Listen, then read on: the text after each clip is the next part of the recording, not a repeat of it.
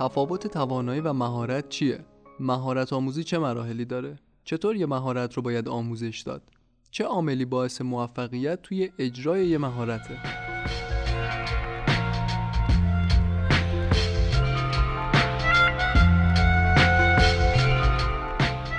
سلام من رضا صفیخانی ام اینجا پادکست گایتون حاله اینجا ما در مورد ورزش و هر چیزی که به ورزش ربط داره صحبت می‌کنیم از ترجمه و صحبت در مورد مقاله های بروز ورزشی تا تفسیر فصلهایی از کتاب ها که ممکنه نکته های ورزشی جالبی داشته باشن. شنیدن این پادکست به ورزشکارا و مربی های ورزشی توصیه میشه.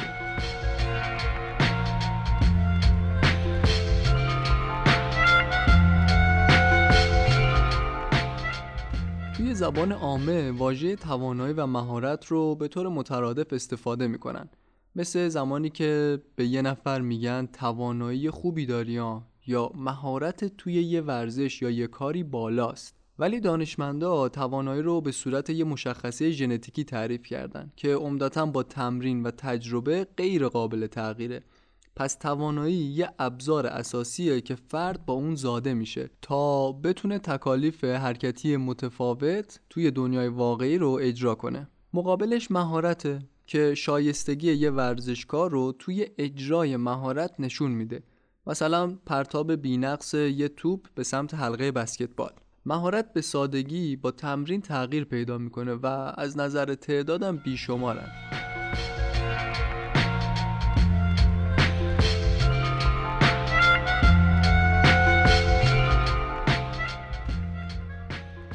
وقتی میگیم یه نفر فوتبال رو با دقت می‌بینه و تحلیل می‌کنه معنای آمیانه اون اینه که عموما می‌تونه به خوبی اشیا یا فوتبال رو ببینه و اونو تحلیل کنه.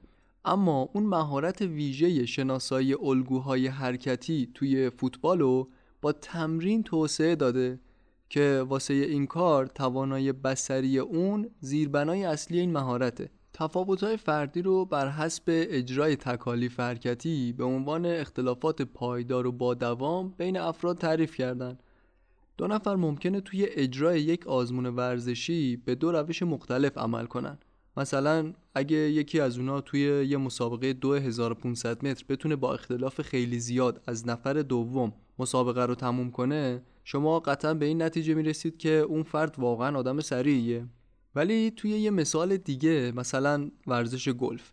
اگه یه نفر با اولین تلاش خودش توپ توی چاله بندازه ولی نفر مقابلش نتونه این کارو کنه احتمالا شما این نتیجه رو نمی‌گیرید که کدومشون واقعا بهتره. چون هر چیزی بر حسب شانس ممکنه تو نوبت اول اتفاق بیفته.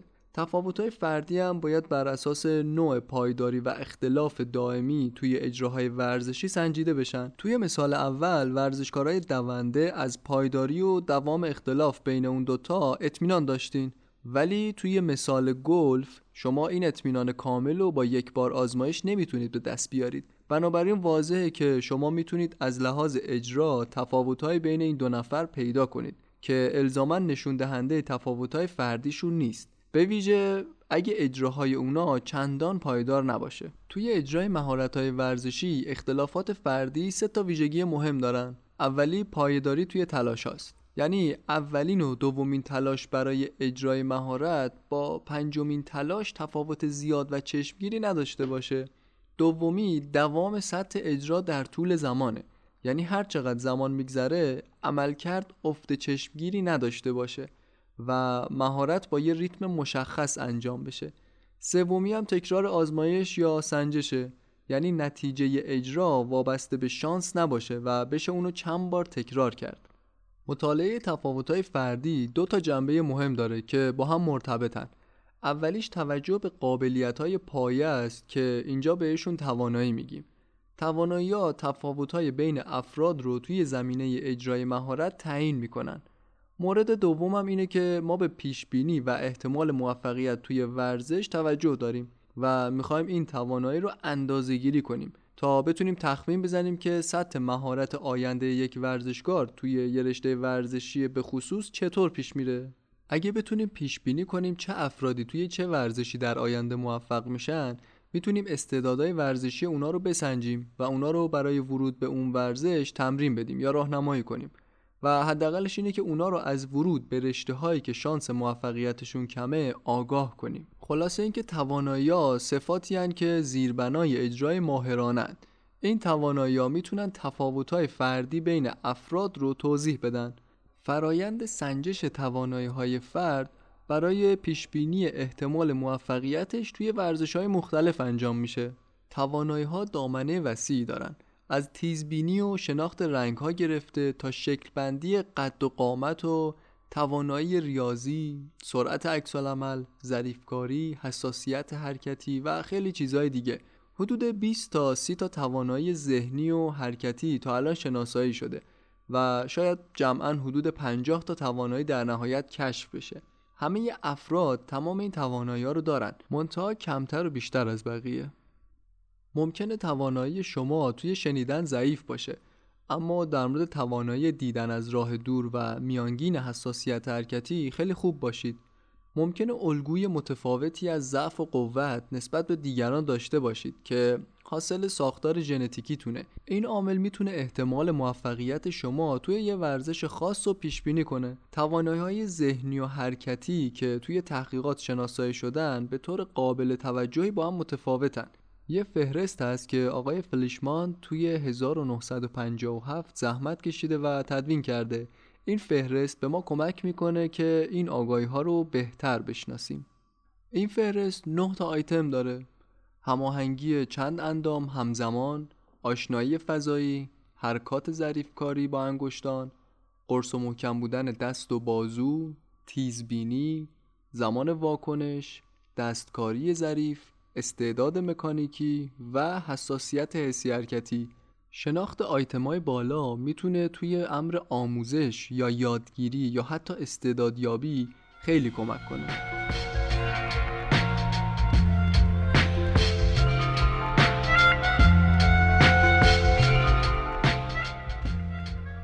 بخش بزرگی از تفاوت‌های فردی ناشی از پیشبینی اجرای مهارته. پیشبینی کردن همه جای زندگی ما حضور داره. شرکت های بیمه سعی می‌کنن احتمال تصادف رو بر اساس جنس و سن و سابقه راننده و نوع اتومبیل پیش بینی کنن. توی صنعت مدیر بخش نیروهای انسانی سعی می‌کنه احتمال موفقیت شغلی متقاضیان رو بعد از یه دوره آموزشی پیش بینی کنه. توی ورزش به خصوص توی اردوهای آمادگی بازیهای المپیک یه مربی کشتی تلاش می‌کنه تا احتمال موفقیت کشتیگیرای تیم جوانان رو برای مسابقات بزرگسالان پیش بینی کنه. توی همه مثالهای بالا مشخصهای مشترکی وجود داره. اول اینکه یه فرد می‌خواد چیزی رو در مورد قابلیت های اجرایی فرد دیگه در آینده بدونه و اونو پیش بینی کنه. وضعیت فرد رو به سادگی میشه در حال حاضر تخمین زد. اما یکم سخت میشه که بخوایم موفقیت اون رو توی آینده پیش بینی کنیم. به خصوص وقتی که اکثر ورزشکارا در حال رشد و بالیدگی هن. ثانیا واسه پیش بینی کردن احتمال موفقیت یه فرد باید بدونیم که کدوم توانایی ها توی اجرا ملاک هستن و اونا رو در نظر بگیریم. این نکته که باید افراد رو نهایتا برای اون گزینش کرد. مثلا انتخاب یه کشتیگیر برای کشتی گرفتن در سطح المپیک یا تمرین دادن یه ورزشکار برای مسابقات سطح استان یا کشور یا آسیا. سومی که این فرایند مستلزم اندازهگیری توانایی هاست یا حداقل باید اونا رو تخمین زد و مطمئن شد که توانایی های ضروری توی ورزشکار وجود داره. همه یه تلاشا توی پیش بینی برای رسیدن به سه تا عامله. اولی شناسایی و فهمیدن توانایی که زیربنای یه تکلیف مشخصه. دومی تخمین زدن قدرت این توانایی ها توی داوطلباست سومی هم تخمین زدن میزان مهارت در آینده داوطلب بر اساس اطلاعات فعلیه.